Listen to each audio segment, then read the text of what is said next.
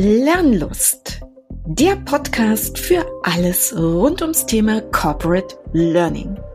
Wir sind Claudia Schütze und Susanne Dube und wir sind Learning Consultants bei der TTS und wir sind die Hosts dieses Podcastes. Und hier werden wir uns über Themen unseres Arbeitsbereiches miteinander austauschen, also alles, was Lernen in Organisationen heute und in der Zukunft betrifft. Und wir werden uns von Zeit zu Zeit interne oder auch externe Experten in unsere Runde einladen. Und wir freuen uns, wenn ihr dabei seid. Es gibt keine perfekte Kommunikation. Rede über die Themen, die dich interessieren oder so, dass sie dich interessieren. Letzten Endes achten wir gar nicht so sehr auf, auf die Fehler, sondern wir sehen diesen, diesen Gesamteindruck. Storytelling versucht, Schablonen zu finden für unser Denken. Es geht eben nicht darum, jemanden um den Finger zu wickeln. Das sagt Florian Simones, mein geschätzter Kollege aus dem Marketing der TTS. Und mit ihm spreche ich heute über Sprache und Kommunikation. Und warum uns das wichtig ist? Ja, wir sind keine Journalisten, wir sind keine Werbetexter und vermutlich auch keine Romanautoren. Aber was wir sind, wir sind E-Learning-Autoren. Wir sind Trainerinnen. Wir sind Mitarbeitende im Bereich Marketing. Wir sind Produktmanagerinnen, Softwareentwickler. Wir sind Berater und Softwareimplementierer. Und wir sind noch ganz viel mehr. Und in all dem, was wir da täglich tun, spielen Sprache und Kommunikation eine sehr große und vor allen Dingen sehr wichtige Rolle. Und Florian hat ein paar Tipps, die wir beachten können, um mit unserer Sprache und Kommunikation erfolgreicher zu sein. Hallo und herzlich willkommen zu einer neuen Episode unseres Landespodcastes. Und ich habe heute wieder einen geschätzten Kollegen von mir da, und zwar Florian Simones. Florian, herzlich willkommen. Hallo Claudia, vielen Dank, dass ich da sein darf. Ich freue mich, dass du da bist. So, und wir haben heute ein Thema, was vielleicht auf den ersten Blick gar nicht so klingt, als ob es ganz doll viel mit Corporate Learning zu tun hat oder mit Learning im Allgemeinen. Aber ich glaube, Florian, wir werden dem Beweis antreten, dass es in unserem Job, nämlich in unserem Trainings, Learning, Marketing, Berateralltag eben doch eine ganz schön große Rolle spielt. Und wir wollen tatsächlich reden über Sprache und Kommunikation in unserem Trainings-, Learning- und Berateralltag. Florian, die meisten werden dich noch nicht kennen. Du bist das erste Mal zu Gast und ich glaube, ich nutze die Chance, dich einfach mal ganz kurz unseren Hörerinnen und Hörern vorzustellen. Florian ist von Hause aus Historiker und Romanist und hat im Anschluss daran in verschiedenen Fachbuchverlagen als Lektor gearbeitet. Und ich glaube, das macht schon ziemlich offenkundig, Florian, dass da eine gewisse Begeisterung und Liebe zu Sprache und Kommunikation da ist bei dir. Und äh, genau diese Liebe zu Sprache und Kommunikation hat dich am Ende auch zu uns, zu TTS gespült. Und da bist du im Moment als Consulting Marketing Specialist im Bereich Digital HR Experts tätig. Und ich freue mich sehr, dich heute als Gast zu haben, Florian, und mit dir ein bisschen über Sprache zu sprechen und Kommunikation. Ja, vielen Dank für die äh, tolle Einleitung. Äh, ich finde, du hast das sehr schön zusammengefasst. Ähm, ich sage auch immer, der, der, wenn ich so nach verbindenden Faktoren in meiner Biografie suche, dann ist es mhm. tatsächlich der, dass ich motiviert davon bin, äh, Inhalte gut zu präsentieren. Und mhm. äh, das fängt schon beim Geschichtsstudium an, denn Geschichte studieren ist ja nichts anderes als äh, eine Geschichte versuchen zu, zu erzählen. Und ähm, insofern ist auch diese Doppelrolle, die ich jetzt im Marketing habe, sehr spannend, denn es geht natürlich nicht nur darum, wie Marketing ganz klassisch, nämlich ähm, unsere, unsere Marke, unsere Services und Lösungen nach außen zu präsentieren, sondern eben auch ähm, nach innen zu wirken. Mhm. Ähm, sei es etwa bei einem Corporate Newsletter, wo wir versuchen, etwas Mehrwert an die Kolleginnen und Kollegen zurückzugeben, ähm, Sinne von Kommunikationstipps. Ähm, also diese, diese Doppelrolle, die spricht schon für die Vielschichtigkeit des heutigen Marketingverständnisses und ähm, macht mir auch sehr viel Spaß. Insofern freue ich mich umso mehr, dass ich jetzt beim Thema Kommunikation mit, mit dir da, darüber äh, reden kann.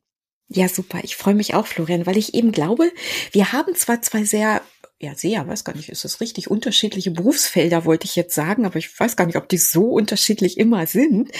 Aber genau das, glaube ich, versuchen wir mal in unserem Gespräch zu ergründen, was so deine Themen sind, die dich umtreiben, ähm, was meine sind aus der Sicht des Learnings. Und da gibt's ja auch viele Facetten. Es ist im Training, es kann Change-Begleitung sein, es kann E-Learning sein. Und gucken, also ich würde mich freuen, wenn wir ein bisschen raufgucken, was haben wir so für Themen, wo wir durchaus sehr gleiche Verständnisse haben und wo bereichert sich das vielleicht aber eben auch. Dann lass uns mal starten, Florian. Jetzt haben wir so ein bisschen eingeredet, wer wir sind, warum uns das Thema so ein bisschen interessiert, aber lass uns nochmal wirklich die Frage beantworten, warum ist das Thema uns so wichtig, dass wir ihm jetzt tatsächlich eine eigene Podcast-Episode widmen wollen? Das ist tatsächlich eine sehr gute Einstiegsfrage, würde ich, würde ich behaupten. Ähm, wird dann etwas auf die, auf die Branche im Allgemeinen verweisen in meiner Antwort. Denn ich würde sagen, dass die, die HR-Beratung natürlich essentiell mit, mit Menschen zu tun hat. Ja. Ähm, und da ist natürlich Sprache und, und Kommunikation im, im Allgemeinen liegt, liegen da im, im Herzen unseres, unseres Geschäfts. Und ähm, um das etwas, um diesen Punkt weiter aufzugreifen, ich glaube, dass auch Kommunikation inzwischen für jeden Bereich des Unternehmens wichtig ist. Mhm. Du hast davon gesprochen, dass du als, als Consultant, als, als Beraterin natürlich ähm, in diesen diese Change Management Prozesse begleitest, als Trainerin.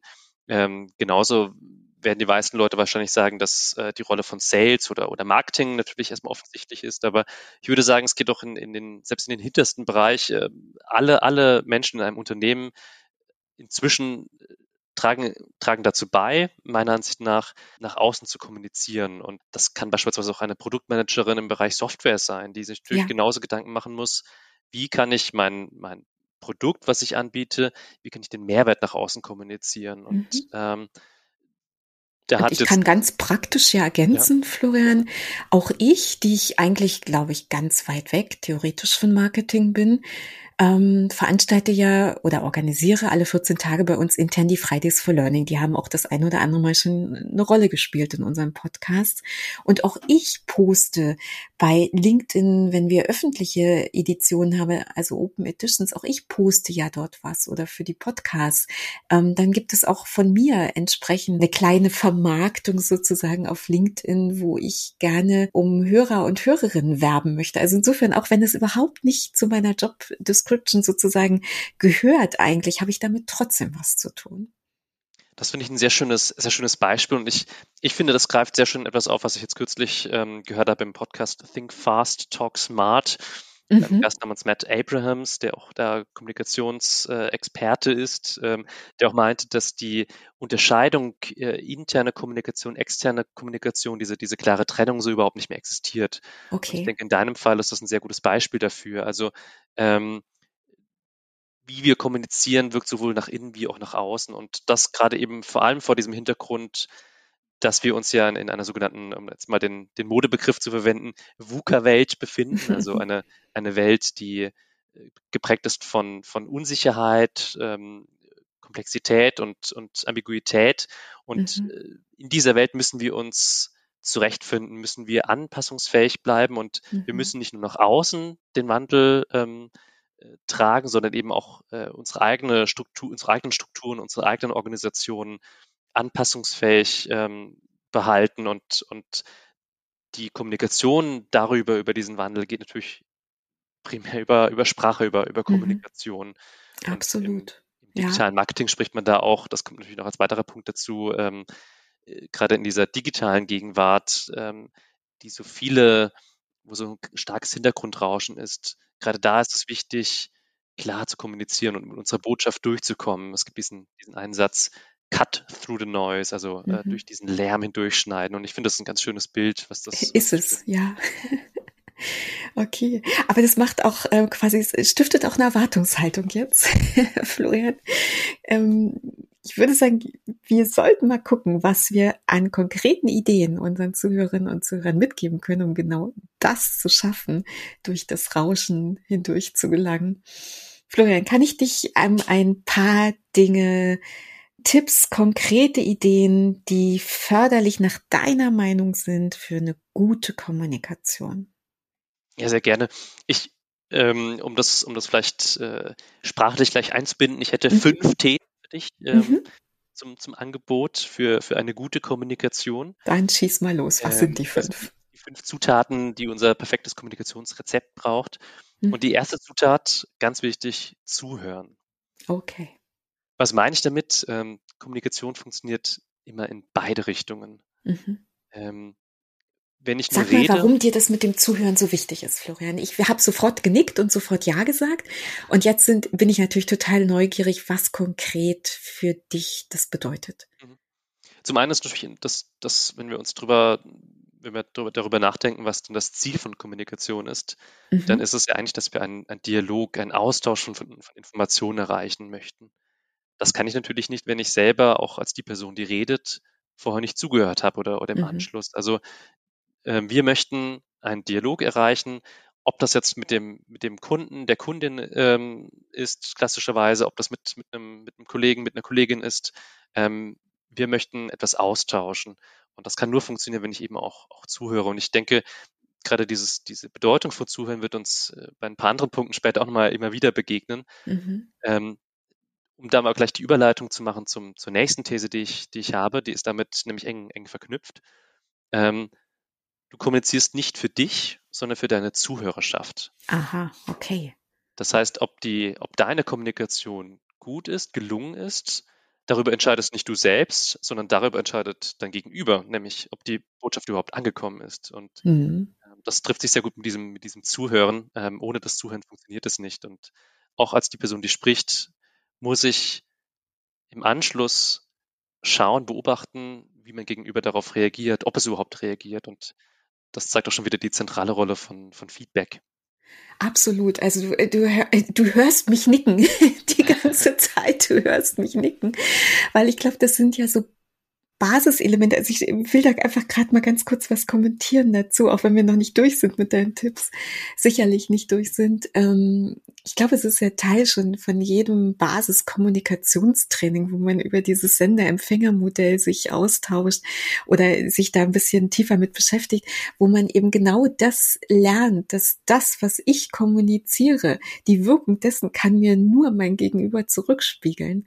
Und ähm, ich muss achtsam sein, damit ich merke, was die Zurückspiegelung ist. Und ich muss achtsam sein, um zu merken, ob meine Botschaften, die ich gesendet habe, Erfolg hatten ähm, egal in welche Richtung, aber dass sie überhaupt einen Erfolg hatten, dass sie angekommen sind. Und das, glaube ich, da haben wir beide ja ganz viele Kontexte, in denen das stattfindet. Für mich ist das Training, also tatsächlich, wo ich ja Teilnehmende habe, in deren Gesichter ich schaue und merke, welche Resonanz äh, löst es aus von meinem Gesagten, was, was ich zum Beispiel angeboten habe. Und für dich wird es in der Marketingkommunikation intern wie extern, glaube ich, ähnlich ablaufen.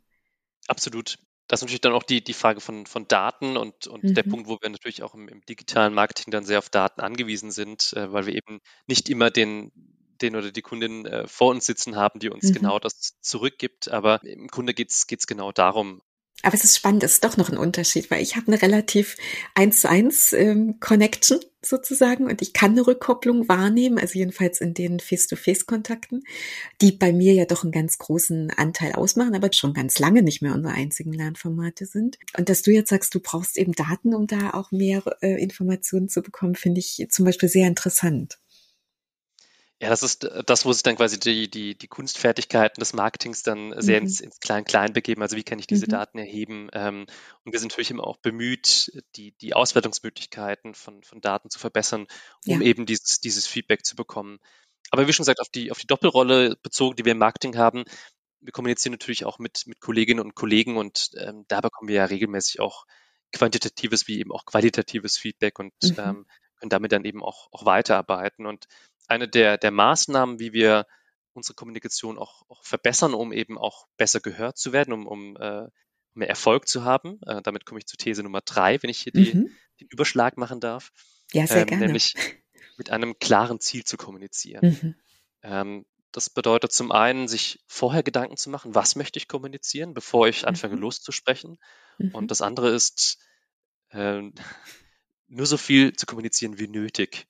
Und mhm. äh, da hatten wir jetzt im, im Vorbereitungs Vorbereitungsgespräch eine, eine äh, hattest du eine, eine schöne Geschichte erzählt, dass dein, äh, dein Lehrer, das äh, ein Zitat anscheinend immer wieder gesagt hatte, nämlich, wenn du nach der Uhrzeit gefragt wirst, sollst du nicht erklären, wie die Uhr funktioniert. Das heißt, ähm, Absolut, ich erinnere mich gut. also tatsächlich nur so viel Information weiterzugeben, wie auch, wie auch ähm, gefragt wird. Und ja. Äh, ich möchte hier eine kleine Einschränkung machen. Ich denke, was man auch nicht ganz, ganz äh, vergessen sollte, ist nämlich die, die soziale Funktion mhm. von, von, Gespräch. Ähm, äh, das ist beim, beim Kunden wie auch bei, bei internen Gesprächen ist, ist beides sehr wichtig. Ähm, wir kommunizieren nicht nur, um Informationen weiterzugeben, sondern auch, um soziale Verbindungen zu, zu schaffen. Und, ähm, Absolut. Ähm, das ist natürlich beim, beim Feedback besonders wichtig, äh, in Feedback-Gesprächen beispielsweise, aber ich denke, das gilt auch ähm, mit gewissen Einschränkungen für jede Kommunikationssituation. Ich glaube, im, im Feedback-Bereich, da kannst du mich aber gleich gerne noch ergänzen, spricht mir auch gerne von Connection before Correction, also bevor ich einen Wandel einleiten möchte mhm. bei, bei jemandem, ähm, ist es wichtig, erstmal überhaupt eine, eine Verbindung her, herzustellen. Ja, also würde ich absolut unterschreiben. Also vielleicht jetzt auch wirklich aus der aus der Erfahrung aus vielen, vielen Trainings, die Beziehungsebene gehört einfach wirklich auch dazu.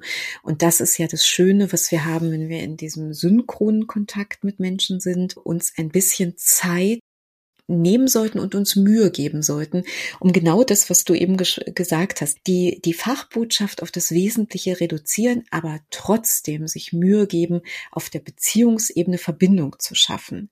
Und das kann manchmal einzelne Worte sein, die das schon kreieren. Also ich weiß, wir haben im Vorgespräch auch mal über das Wort wir zum Beispiel gesprochen. Es gibt bestimmt Kontexte, wo das nicht so gut her, äh, daherkommt. Aber wenn ich zum Beispiel im Training von einem wir spreche und mit entsprechenden Gestiken das zum Beispiel zum Einsatz bringe zwischen den Teilnehmenden und mir als der Unterrichtenden in dem Falle oder Lehrenden, ähm, dann kann das auch eine sehr verbindende Wirkung zum Beispiel haben. Und da bin ich ein großer Freund davon, dass ähm, doch zumindest in kleinen Dosen zu nutzen, um eine gute Beziehungsebene zu kreieren. Ja, da, da stimme ich dir, da stimme ich dir total, total zu. Ich ähm, denke, das leitet auch sehr schön über zum, zu unserem nächsten, mhm. zu unserer nächsten These, nämlich der Frage nach der, der sogenannten authentischen Kommunikation. Also oh ja, okay. Das ist ähm, natürlich immer mit sehr viel Vorsicht zu genießen und ich glaube gerade, dass das Wort äh, schreckt doch eher ab, als dass es wirklich ähm, ähm, ja, also eine, eine positive Ver Verknüpfung schafft. Mhm. Ähm, ich würde es runter, eher runterbrechen auf, auf einen Satz, nämlich rede über die Themen, die dich interessieren mhm. oder so, dass sie dich interessieren. Mhm. Und äh, das ist eine Spannung. Stopp, stopp, Florian. Nochmal, du rede über die Dinge, die dich interessieren oder rede darüber so, als ob sie dich interessieren. Habe ich das richtig verstanden? Ja, nicht ganz. Äh, da muss ich kurz, muss ich kurz einhaken. Ah, okay, zwar, dann oder bitte. so, dass sie dich interessieren. Ah, dass das, sie dich interessieren. Ob sie dich interessieren, das wäre wieder aus meiner Sicht zu sehr, dann versuche ich in eine Rolle reinzuschlüpfen, die ich, die ich nicht habe. Aber okay. ich denke, alle Themen, äh, nehmen wir uns mal einen Bereich jetzt von, von TTS, reden wir, reden wir über Software. Ähm, wir können natürlich über, über, über Software sprechen, dann klingt es aber sehr, sehr technisch alles. Deswegen reden wir viel lieber eigentlich über, über Lösungen, über, über ah, Anwendungen. Okay. Ähm, und mit diesen kleinen Nuancen versuchen wir auch schon deutlich zu machen, worum es eigentlich geht. Nämlich, unser Ziel ist es ja nicht, ähm, das perfekte Tool herzustellen mit, mit äh, 10.000 Funktionalitäten, sondern unser Ziel ist es, gutes Arbeiten, gutes mhm. Miteinander in einem professionellen Kontext zu ermöglichen. Und ähm, also Themen so darzustellen, dass ich auch selber verstehe, was, was der Mehrwert ist, ähm, mhm. dass ich mhm. selber verstehe, wo die Reise hingehen soll, diese, diese Vision dabei deutlich zu machen, worum es mir eigentlich geht. Ich denke, das hilft sowohl mir dabei, dieses mhm. mit, mit, Energie und, und, Enthusiasmus mich dieses Themas äh, anzunehmen, aber es, das wirkt natürlich auch sofort auf die Zuhörerinnen und Zuhörer, die die ähm, meine Begeisterung natürlich mit, mitbekommen als, als menschliche Wesen, die, die davon eingeschnitten werden. Ja, absolut. Also ja, das gefällt mir total gut, was du eben gesagt hast. Und es ist interessant, was ich wiederholt hatte, gehört zu haben, glaubte gehört zu haben, ähm, ist zwar nur eine ganz kleine, feine, andere Formulierung, aber es ist, macht einen großen Unterschied in der, in der, in der Bedeutung tatsächlich. Nichtsdestotrotz, glaube ich, manchmal hat es auch eine Notwendigkeit, darüber, also was war meine Formulierung, darüber so zu reden, als ob es dich interessiert. Und tatsächlich würde ich sagen, ist es schon manchmal so, wir schulen ja auch Content-Inhalte, wo ich jetzt vielleicht denken würde, das hätte ich jetzt privat nicht davon geträumt, das zu lernen unbedingt. Und trotzdem schulen wir das genauso gut. Und da gehört eben auch dazu, dich selber in einen Zustand zu bringen, dass du diese Begeisterung bei deinen Zuhörenden tatsächlich generieren kannst, weil du einfach so was Positives und Authentisches und Interessiertes und Glaubwürdiges ausstrahlst dazu. Das ist eine gute Ergänzung. Ich denke, da, da ist das, was man so als, als professionelles Auftreten bezeichnet, mhm. auch, auch wichtig. Äh, also Absolut. Äh, ich würde es übersetzen mit, mit einem guten Handwerk. Äh, und ich ja. glaube, gute handwerkliche Fähigkeiten können über sehr vieles hinweg helfen oder sehr vieles ja. auch, auch ausgleichen. Ähm, absolut, absolut wichtige Ergänzung, ja. Okay. Gut. Sind es so deine, deine ähm, Zutaten so für ein perfektes Kommunikationsrezept oder hast du noch was für uns? Ich habe noch einen letzten Punkt, den Okay, welchen? Punkt. Und zwar ähm, auch einen sehr wichtigen Punkt, wie ich finde, nämlich es gibt nicht die perfekte Kommunikation. Aha, okay. Das ist, glaube ich, so eine Erwartungshaltung, die mir auch mehrmals, auch bei mir selbst begegnet, immer wieder begegnet. Ähm, die Vorstellung, dass ich, hätte ich nur mal in dieser einen Situation das Richtige gesagt, hätte ich doch nur mhm. in der einen Situation genau dieses Wort verwendet. Ähm, ich glaube, das ist ein Anspruch, der uns, auch, bei mir jedenfalls, da kann ich bei mir selber kann ich es beobachten, der mich eher dann davor, mich, der mich eher zurückhält, freier, ungezwungener zu kommunizieren. Und ähm, ich fand das Bild eigentlich sehr schön, dass Kommunikation eigentlich eher eine Art ähm, Test ist, der mal positiver, mal negativer ausfällt, aber was wichtig ist, ist der, der Fortschritt, den wir dabei machen. Also mhm. immer wieder Kommunikation anzupassen, ähm, Dinge neu zu lernen, kommunikative Hilfsmittel, die zu adaptieren, zu integrieren in, in meine eigene Kommunikation, meine eigene Sprache und ähm, dadurch dann diesen, diesen Fortschritt zu haben, aber sich von diesem Bild zu lösen mit, es gibt irgendwie den perfekten Kommunikator, es gibt den Menschen, der perfekt kommunizieren kann, ähm, der immer die richtigen Worte findet. Das ja. ist, glaube ich, kein, kein, kein realistischer Anspruch, der, der, mhm. der uns weiterhilft. Ja, das ähm, würde ich unterschreiben. Und trotzdem, kleine Anmerkung, finde ich es schon auch total interessant. Menschen, die wir als scheinbar sehr souveräne Kommunikatoren wahrnehmen, was auch immer uns dann diesen Eindruck äh, gibt, dass, dass Menschen sind, die sehr souverän kommunizieren können, da einfach gut zuzuhören. Und auch manchmal ein bisschen auf der Metaebene zuzuhören oder zu lesen, je nachdem, in welcher Art von Kommunikation wir, wir sprechen. Und ähm, vielleicht aus dieser, dieser Metaperspektive Muster zu erkennen und zu gucken, ob es was ist, wo man sagt, das probiere ich einfach auch für mich mal aus. Absolut. Und äh, ich glaube, was ich damit natürlich auch nicht sagen möchte, ist, dass wir unsere Kommunikation nicht, nicht verbessern können. Ähm, das können wir definitiv und mhm. dafür gibt es eben ganz, ganz konkrete Hilfsmittel, von denen ich auch gerne jetzt ein paar, paar auch nennen kann, die ja, mir. Sag mal, bitte unbedingt. Ich weiß, wir haben im Vorgespräch darüber gesprochen, dass du ein paar Dinge hast, die du uns damit an die Hand geben möchtest. Und ich würde sagen, ich freue mich auf die Details. Also, Florian, Hilfsmittel für die Verbesserung unserer Kommunikation. Magst du mal starten? Sehr gerne. Also auch hier wieder, ähm, Ihr merkt schon, ich versuche es äh, klar zu strukturieren. Ich habe hier wieder fünf, fünf Punkte, mhm. die, ich, die ich mitgeben kann. Ähm, der erste Punkt, den ich nennen möchte, ist die, die klare Sprache oder okay. wie es im Englischen schön gesagt wird, speak simply. Mhm. Das heißt, was ich damit meine, ist, dass, dass es wichtig ist, wie wir die Dinge sagen, um ein Verständnis zu erzeugen und damit eben dann auch einen Kommunikationserfolg zu, zu erzielen. Okay. Jetzt, wie, wie schaffe ich das? Ähm, als ersten Punkt würde ich hier nennen Ich-Botschaften. Das heißt, oh ja. ich versuche, meine Sprache aktiv auszudrücken. Ich versuche ähm, zu verbalisieren. Ich, ich, mhm. ähm, ich spreche und ähm, versuche weniger ähm, quasi den, den Nominalstil zu pflegen. Das mhm. gilt sowohl, finde ich, sowohl für das Mündliche wie eben auch für das Schriftliche. Mhm.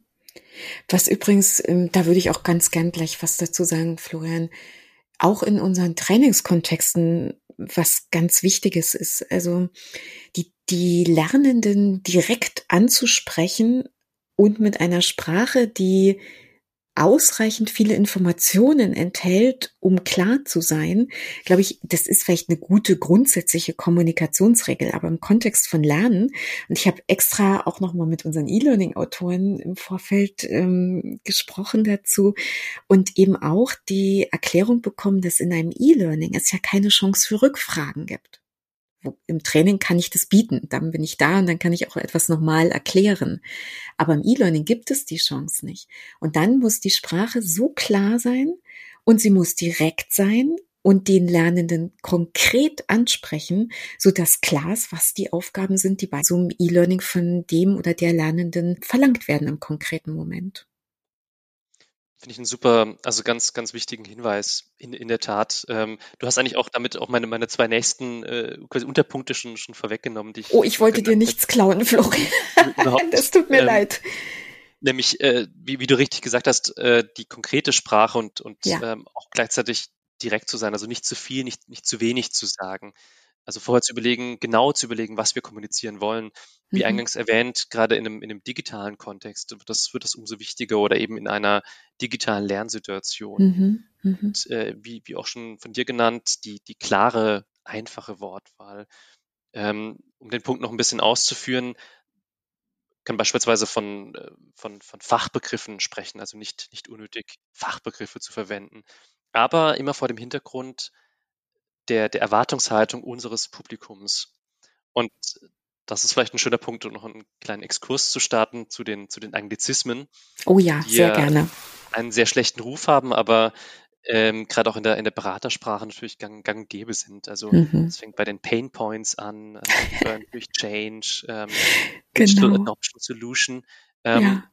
Der Key-User fällt mir da ein. Der, der Vor vielen Jahren haben wir dann mit einem Lachen im Auge übersetzt und haben gesagt, hast du wieder Training mit deinen Schlüsselnutzern?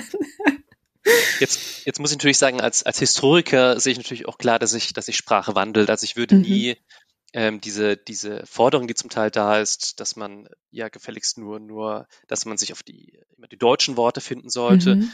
Ähm, vor 100 Jahren war es, oder vor, vor 150 Jahren war es eher das, das Französische, was diese Rolle übernommen hat. Ähm, also eine, eine fremde Sprache, die, die, die man integriert hat in, in die eigene. Insofern ähm, bin ich da auch gar nicht äh, zu, zu konservativ unterwegs. Ähm, mhm. Und was ich mit der Erwartungshaltung meinte, wir sind natürlich als, als Beraterinnen, als Berater in, in unserer Branche, ähm, treffen wir zum Teil auch auf Kundenerwartungen, die entweder in die eine oder in die andere Richtung auch ausschlagen können. Also die natürlich auch ja. erwarten, dass jemand, der sich für digitalen Wandel, für, für Change Management interessiert, eben auch diese Fachbegriffe nennen kann. Mhm. Andererseits, da hast du vielleicht auch nochmal ein Gegenbeispiel, äh, kann es natürlich auch in die andere Richtung gehen, dass ähm, Leute auch, ähm, dass ihnen das, das, Verstehen, das Verständnis wichtiger ist.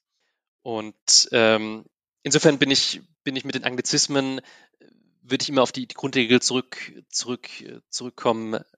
Wichtig ist es erstmal zuzuhören und wenn ich in einer Situation bin, dass ich, dass ich beim Kunden vor Ort bin, erstmal zuzuhören, wie der Kunde spricht, wie man gegenüber spricht, äh, mhm. wie auch mein Gegenüber sich vielleicht selbst, selbst beschreibt. Und darauf aufbauen kann ich natürlich dann auch meine, meine Sprache äh, entsprechend anpassen. Ja. Und ich glaube, da hilft sowohl auf den Internetseiten schon so ein bisschen zu recherchieren und zu lesen. Das gibt, glaube ich, schon mal einen ersten Eindruck, als auch einfach sehr achtsam in den Erstkontakten zu sein, was für eine Form von Sprache ähm, benutzt wird das war übrigens eben auch so ein Satz, Florian. Ähm, welche Sprache benutzt wird. Welche Sprache von unserem, welche Sprache unser Gegenüber benutzt, wäre, glaube ich, die bessere Formulierung gewesen, richtig? Wahrscheinlich, aber ähm, ich finde immer mit auch, äh, vielleicht sind wir da hier beim, beim Thema Füllwörter. Ähm, wir haben natürlich alle auch Füllwörter, die wir, bei denen wir uns regelmäßig erwischen, dass wir, dass wir mhm. sie zu oft einsetzen. Ähm, wenn wir uns aber gute Kommunikatoren, also männlich wie weiblich anschauen, ähm, ich glaube, letztendlich, letzten Endes achten wir gar nicht so sehr auf, auf die Fehler, sondern wir sehen diesen, diesen Gesamteindruck, ja. den eine Person vermittelt. Und ähm, wenn wir zu sehr versuchen, immer perfekt zu reden, das meinte ich auch gerade eben mit dieser, mhm. Äh, es gibt keine perfekte Kommunikation, dann, dann hemmen wir uns eher, als dass wir uns frei machen. Also ja. Mut, Mut zur Lücke und, und Mut auch äh, zu sprechen und, und eher ähm, das aus sich herauszuholen, was in mir, was in mir drin ist und wofür Sprache letztendlich das Kommunikationsvehikel ist.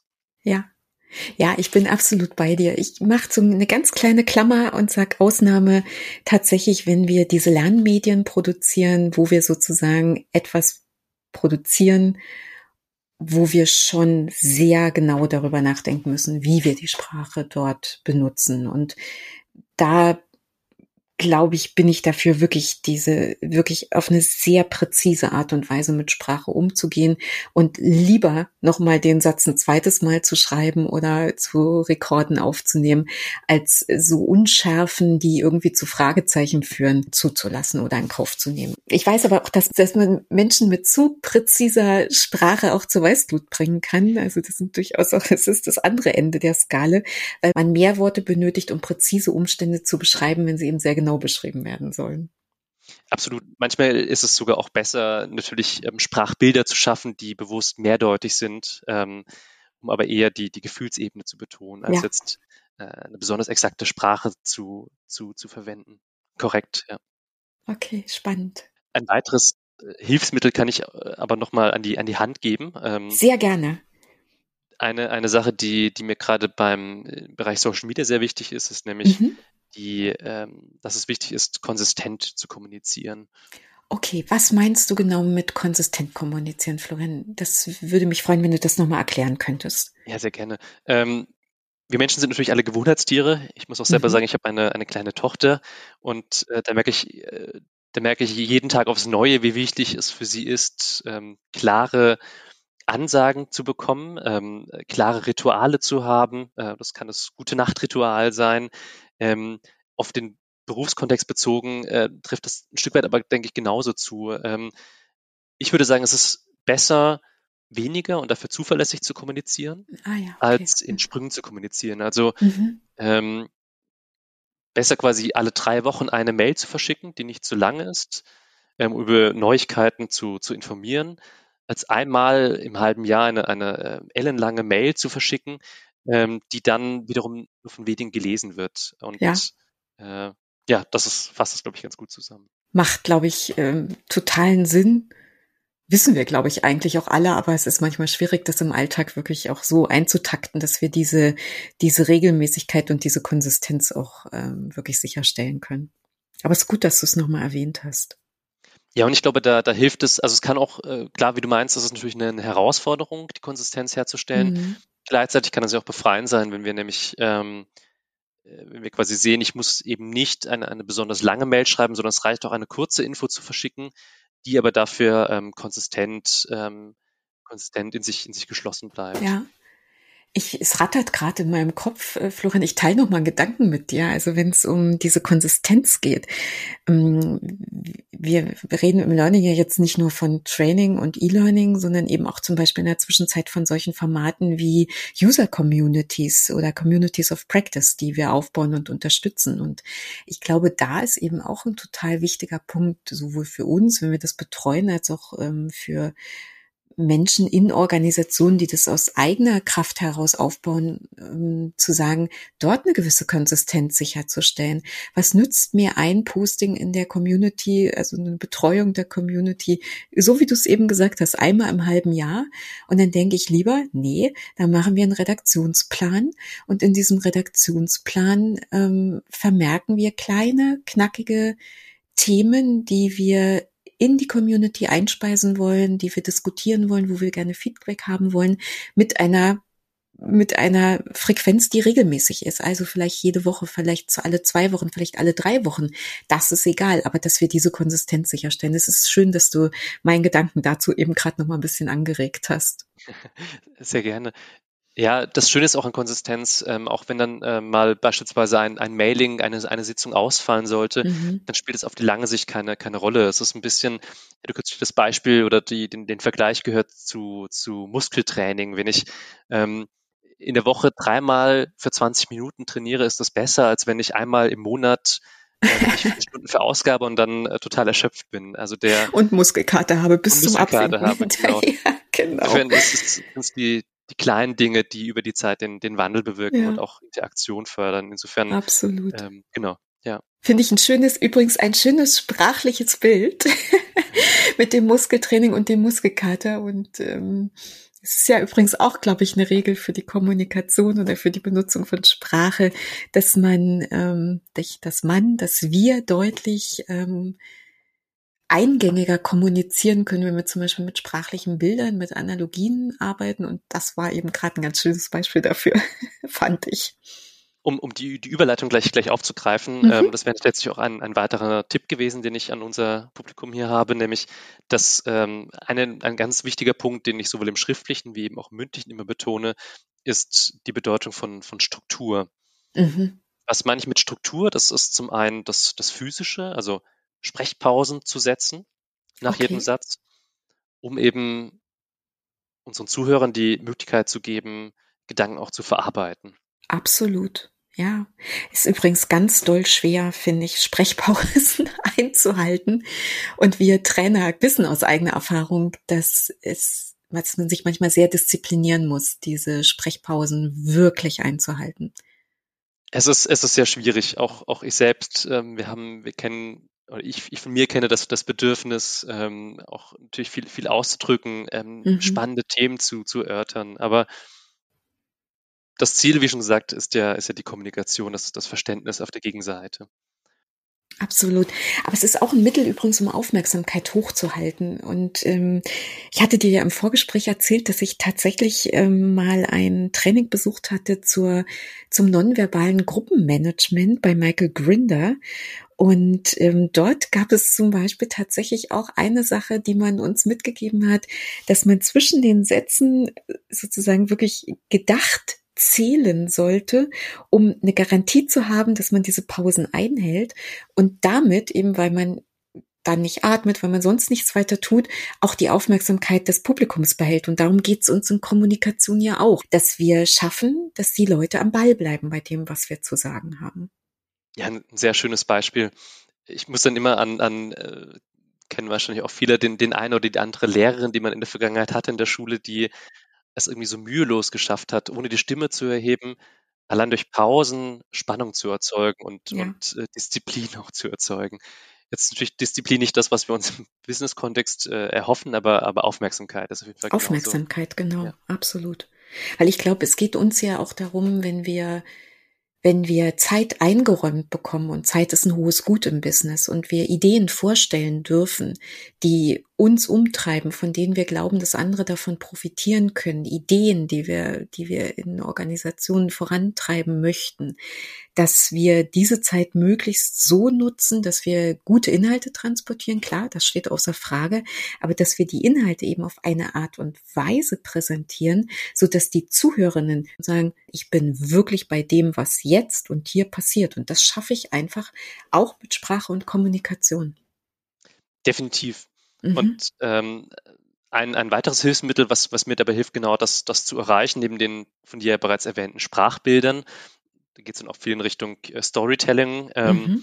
sind auch äh, gerade so rhetorische Stilfiguren. Ähm, mhm. Was das ist heißt, das? Was, äh, ist, was ist eine rhetorische Stilfigur, Florian? Natürlich sehr, sehr, sehr, sehr viele, aber um ein Beispiel zu nennen, wenn ich ähm, eine, eine Aufzählung mache, die ich aus dem Schriftlichen ah. natürlich sehr gut kenne, ähm, da schreibe ich ja mal gerne erstens, zweitens, drittens. Das kann ich natürlich auch mündlich machen. Wenn ich sage, ich habe euch drei Punkte vorzustellen. Erstens, und dann erzähle ich den Punkt. Zweitens, dann kommt der nächste Punkt. Und ähm, das sind Strukturen, die mir selbst, aber auch dem Publikum helfen, ähm, meine, mein, mein Denken logisch okay. zu, zu verketten und zu verarbeiten. Und wenn unsere Zuhörerinnen und Zuhörer ganz genau zugehört haben, genau das hat Florian schon die ganze Zeit gemacht.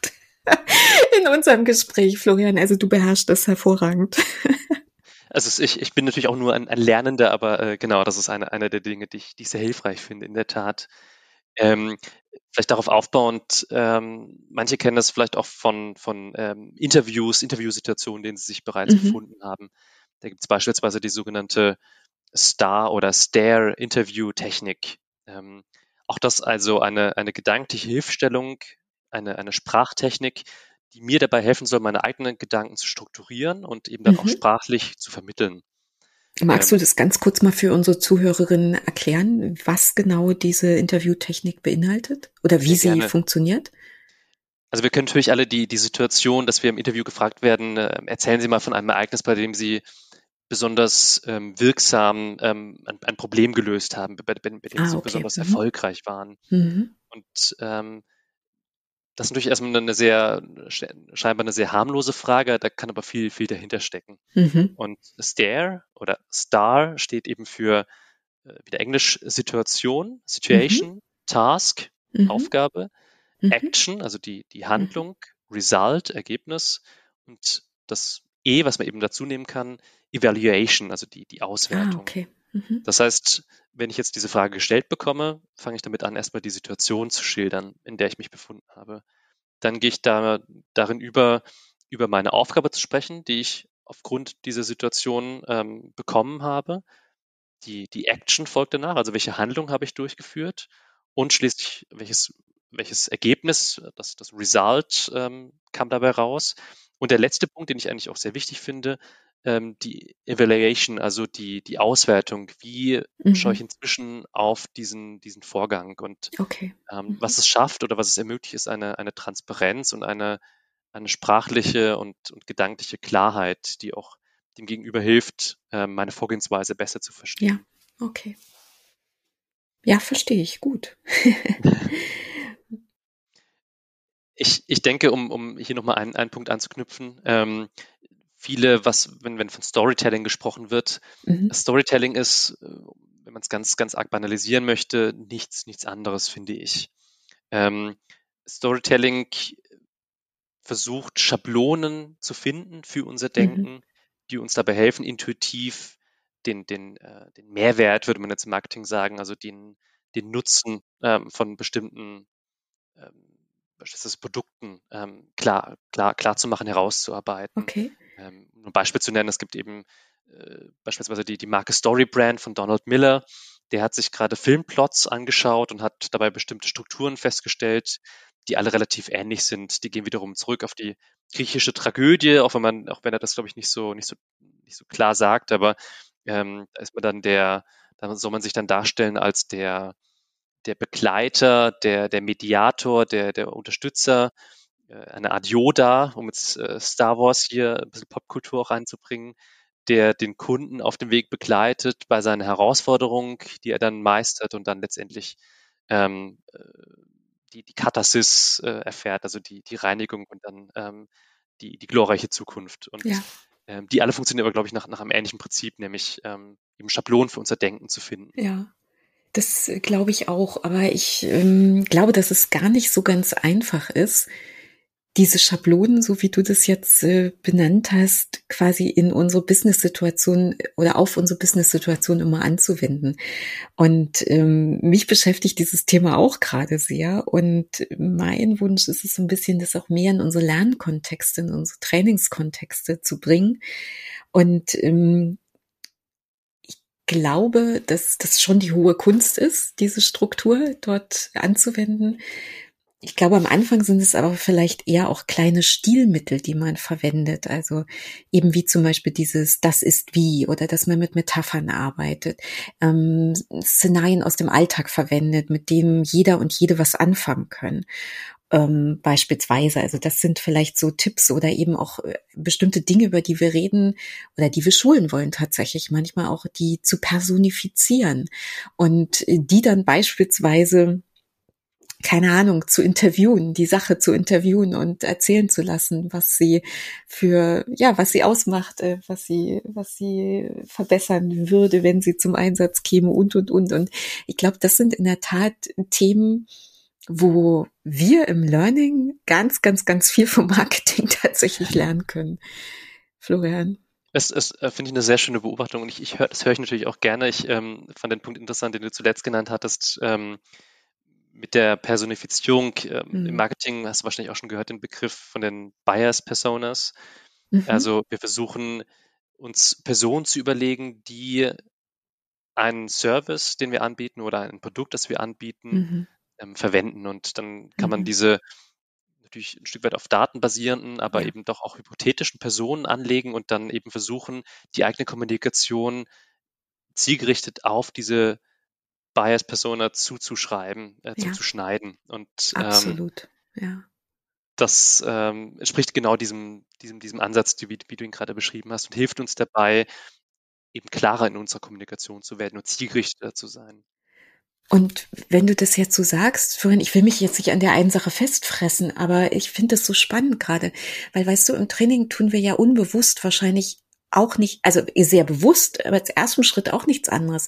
Wir versuchen vielleicht nicht immer jetzt schon in der Sprache Personas zu definieren, weil ich glaube, dass das nochmal ein anderes Konzept ist. Aber auf jeden Fall arbeiten wir mit Rollen, die wir analysieren und von denen wir wissen, was sie im Unternehmenskontext für Aufgaben erfüllen müssen. Und für uns geht es ja oft dann darum, dass wir Software schulen, für Menschen, die eben bestimmte Rollen in der Organisation ausfüllen und zu gucken, was müssen die können, was müssen sie beherrschen, was, was müssen sie besser oder anders verstehen und wo müssen sie auch definitiv anders handeln in der Zukunft.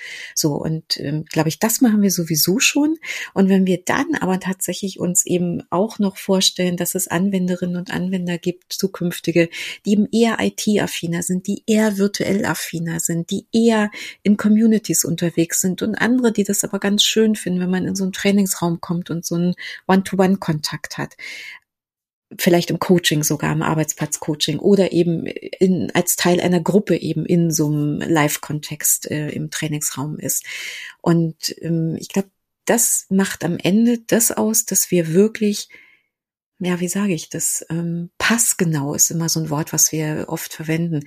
Passgenaue Angebote für unsere Lernenden machen können. Also das finde ich gut, dass du das eben noch mal reingebracht hast mit diesen, mit dieser Personifizierung, die man, glaube ich, in vielerlei Richtung verstehen kann. Aber das ist auch ein Aspekt davon tatsächlich. Also Claudia, wenn du, wenn du noch eine Karriere im Marketing anstrebst, dann stehen, glaube ich, alle, alle Wege offen, kann ich dir an der Stelle Super. verabschieden. Ich komme drauf zurück, Florian. Sehr schön. Ähm, Okay. Gut. was ich vielleicht als, als letzten Punkt, um damit unsere, unsere fünf äh, Hilfsmittel auch, auch abzuschließen, noch, noch nennen möchte, Unbedingt. ähm, auch ein Punkt, der noch ein bisschen allgemeiner ist, der mir sehr wichtig ist in, in meinem Kommunikationsverhalten, nämlich transparent zu kommunizieren und Verantwortung für die eigene Kommunikation zu Ja. übernehmen. Okay. Was, was meine ich damit? Ähm, wir kennen Ja, alle gib die mal ein vielen, kurzes Beispiel bitte für uns. Genau. Genau. Wir kennen alle die, die vielen Floskeln im, im Berufsalltag, die uns ständig über den Weg laufen oder die wir selber gerne verwenden. ASAP, as soon as possible. Also ich werde Ihre Anfrage ASAP beantworten. Ja. Natürlich nur die Frage, was heißt dann ASAP? Ist es dann, ist es heute, ist es morgen, ist es nächste Woche? Mhm. Oder ähm, wir prüfen den Vorgang. Also danke für Ihren kritischen Hinweis. Wir prüfen den Vorgang. Ja, auch wieder erstmal sehr, sehr zurückhaltend. Oder eine Sache, die ich, die ich äh, persönlich versuche, auch, auch in meinem privaten Umfeld abzulegen, das habe ich nicht geschafft. Ja, okay. Da hatte ich keine, Mhm. keine Zeit mehr dafür. Mhm. Tut mir leid. Ähm, wobei, da gehe ich auch schon zu weit. Also dieses mit, das habe ich nicht geschafft, dafür hatte ich keine Zeit, Mhm. ist ja so eigentlich nicht, nicht ganz korrekt, weil Zeit Ja. haben wir alle sehr viele. Die Frage ist natürlich nur, habe ich jetzt die acht Stunden zwischen 12 Uhr Mitternacht und 8 Uhr morgens genutzt zu schlafen oder die Zeit hätte ich ja theoretisch doch auch gehabt, diese eine Mail ähm, fertig Mhm. zu schreiben. Mhm. Das Beispiel mit dem Schlaf ist natürlich etwas, etwas unfair, weil da wahrscheinlich noch mehr Verständnis ist. Aber Verantwortung für meine Handlung äh, in der Mhm. Kommunikation zu übernehmen, ähm, erlaubt ihm gegen transparenter meine, meine, mein Handeln zu, Mhm. zu, zu begutachten und ähm, äh, auch einen Austausch stattfinden zu lassen, der dann eher auf einer Sachebene stattfindet. Ja. Also anstatt zu sagen, ich hatte keine Zeit mehr, kann ich sagen, ich hatte eine andere Sache, die wichtiger war aus den und den und den Gründen. Und Mhm. deswegen habe ich dein, dein Vorliegen habe ich nach unten priorisiert. Ja. Ähm, und daran kann ich natürlich, das kann ich natürlich kritisieren. Da kann ich sagen, ah, warum hast du das priorisiert? Mir wäre es Ja. lieber gewesen, wenn du das andere priorisiert hättest. Aber dann reden wir auch schon wieder über Priorisierung und dann sind wir eben auf dieser Ja. Sachebene und nicht mehr auf der Absolut. Beziehungsebene. Ja, das stimmt. Das ist, glaube ich, ein guter Punkt, weil der tatsächlich, so klein dieses Beispiel jetzt auch gerade war, eben, Florian, auch nochmal viel aufgreift von dem, was wir vorher gesprochen haben. Ne? Sei persönlich, also sei präzise, sei persönlich. Sprich von dir oder sprich, wenn du für andere etwas kreierst, sprich von du, sprich die Leute direkt an oder sprich direkt über dich. Und das haben wir alles vorher auch schon erwähnt als wichtige Punkte. Und in diesem ganz kleinen Beispiel eben kam das ja gerade alles nochmal zusammen. In der Tat, ich, ich finde, das greift das sehr schön auf mit den, mit den Ich-Botschaften. Mhm. Und ähm, jetzt könnte man natürlich sagen, im, im Marketing, ähm, Gott, warum soll wir da transparent kommunizieren? Äh, Wäre es nicht besser, äh, irgendwie äh, das Blaue vom Himmel zu, zu, zu erzählen? Äh, glaube ich nicht. Ich glaube, dass mhm. ähm, Marketing, was sich so versteht, dass es quasi nur eine, sich irgendwas ausdenkt, dass es auf lange mhm. Sicht nicht, nicht kommunizieren kann. Ich möchte jetzt hier nicht, äh, Herrn, Herrn Kliman möchte ich jetzt nicht, nicht erwähnen, aber äh, ich glaube, wenn wir, wenn wir nachhaltig, äh, langfristig kommunizieren wollen, dann ist das sowohl im, im Privaten wie eben auch mhm. zwischen Kolleginnen und Kollegen, aber eben auch in der, in der Außenkommunikation wichtig, eine gewisse Transparenz zu haben. Ähm, ja. Genau. Absolut und eben auch in unseren unseren Learning-Kontexten. Also vielleicht kann ich noch mal eine Kollegin zitieren, mit der ich vorher noch gesprochen habe. Da ich habe ich noch mal ein bisschen so zum Thema E-Learning nachgefragt und da, glaube ich, geht dieses, ist dieses Präzise ja noch viel wichtiger als in dem Kontext, in dem ich mich eben bewege, weil es nur diese eine Chance gibt. Die eine Chance, in die der Lernende Aufgabenanweisungen liest und verstanden haben muss, was er tun soll. Und sie gab mir so eine, so eine schöne Formulierung mit, und die würde ich hier einfach gern nochmal zitieren sozusagen. Sie sagte, E-Learning ist ein bisschen wie eine Coaching-Situation. Und das reicht vielleicht alleine noch nicht. Es braucht vielleicht auch noch visuelle und grafische Kontexte. Aber unter Coaching können wir uns alle was vorstellen. Da sitzt ein Mensch mit einem anderen Mensch zusammen und es gibt vielleicht eine Frage oder eine Situation und darauf wird eingegangen. Da wird erklärt, da wird geführt. Vielleicht werden einfach auch nur Fragen gestellt. Und wenn ich mir das so ein bisschen als, als bildhafte Vorstellung nehme, um dann vielleicht die Texte für so ein E-Learning oder eine andere Lernsituation zu entwickeln oder Aufgaben, dann glaube ich, dass das das ähm, eigentlich das Ergebnis nur gut sein kann. In der Tat. Und was ich auch immer persönlich wahrnehme, ist diese, diese Befreiung, die dadurch kommt. Ähm, mhm. dass ich diese, diese Transparenz herstelle, ja. weil ich mich eben nicht mehr verstecken muss hinter, hinter bestimmten Floskeln, immer mit der Angst, dass das dann entsprechend falsch verstanden wird. Auch Unklarheit von Kommunikation sorgt erstmal auch für, für einen erhöhten Stress, sondern es erlaubt das Reden über die, über die Themen und ähm, ich kann mich mit meinen Priorisierung, meine Handlung, die ich gemacht habe, kann so nach außen treten ja. und ähm, muss mich nicht verstecken. Und äh, mhm. äh, ja, deswegen. Florian, jetzt haben wir über ganz viele Dinge geredet. Wir haben ein paar Elemente besprochen, die für gute Kommunikation da sind, Zutaten, konkrete Hilfsmittel. Und ich glaube, wir haben eine ganze Menge Dinge beleuchtet. Mit einem Blick auf die Länge unseres Gespräches würde ich sagen, lass uns doch mal gucken, was so die, die Quintessenz ist von dem, was wir unseren Zuhörerinnen und Zuhörern mitgeben möchten oder besser, was du mitgeben möchtest. Sehr gerne. Dann fange ich erstmal mit der Grunderkenntnis an, nämlich äh, es geht eben nicht darum, jemanden um den Finger zu wickeln, mhm. äh, wie, ich, wie ich eingangs erwähnt habe, sondern es geht aus meiner Sicht stattdessen darum, durch Sprache seinen Charakter, seine, seine Persönlichkeit und seine, seine Wünsche transparent zum Ausdruck zu bringen, also zu kommunizieren. Eben in einem professionellen Kontext, das heißt in einem geschulten und, und beherrschten Maße. Denn Kommunikation ist kein, kein Selbstzweck. Mhm. Und wir sprechen eben nicht, damit wir uns selber hören können, sondern mhm. Kommunikation ist immer bezogen auf unseren Kommunikationspartner, unsere Kommunikationspartnerin und auf die Situation. Und schließlich den, den letzten, äh, letzte Zusammenfassung, den letzten Punkt, den ich sehr wichtig finde. Perfekte Kommunikation gibt es meiner Ansicht nach mhm. nicht, sondern es ist ein, ein offener Prozess. Und viel wichtiger finde ich stattdessen die, die Freude daran zu haben, diesen Prozess für sich selbst zu gestalten, Freude an mhm. Sprache zu haben und auch eine Lernbereitschaft und Offenheit sich selbst mhm. gegenüber und, und seiner Sprache zu haben. Mhm. Super. Florian, ich finde das sehr, sehr interessant, was du uns hier mitgegeben hast und was dich zu dem Thema Sprache und Kommunikation in unserem Arbeitsalltag so umtreibt. Und ich hoffe sehr, dass ähm, unsere Zuhörerinnen und Zuhörer daraus die eine oder andere wertvolle Anregung mitnehmen konnten. Also ich habe welche mitgenommen. Vielen Dank dafür, Florian.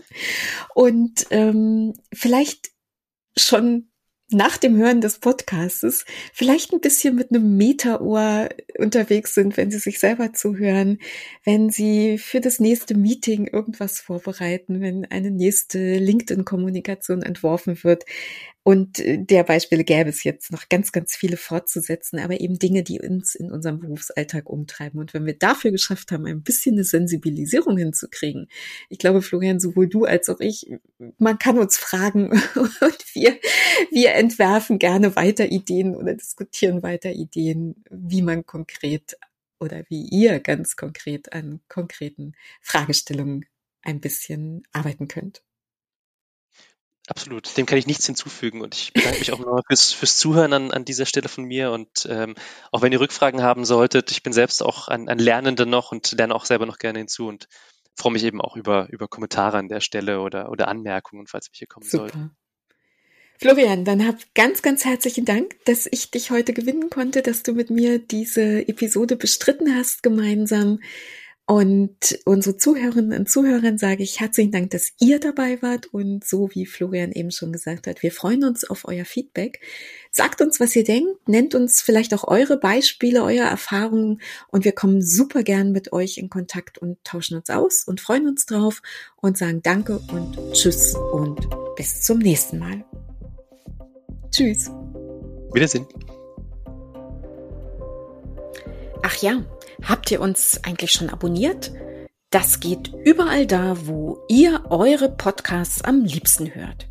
Lernlust gibt es alle drei Wochen neu und wir freuen uns sehr auf euer Feedback und vor allen Dingen auf den Austausch mit euch. Ihr könnt uns auf Podigy schreiben oder bei Twitter oder LinkedIn. Und sagt uns doch auch gerne, was euch besonders gut an unserem Podcast gefällt und wo wir vielleicht auch noch besser werden können. Und gebt uns sehr gerne eine Bewertung bei Google Podcasts oder einem anderen Portal eurer Wahl. Also, wir hören uns bei der nächsten Lernlust.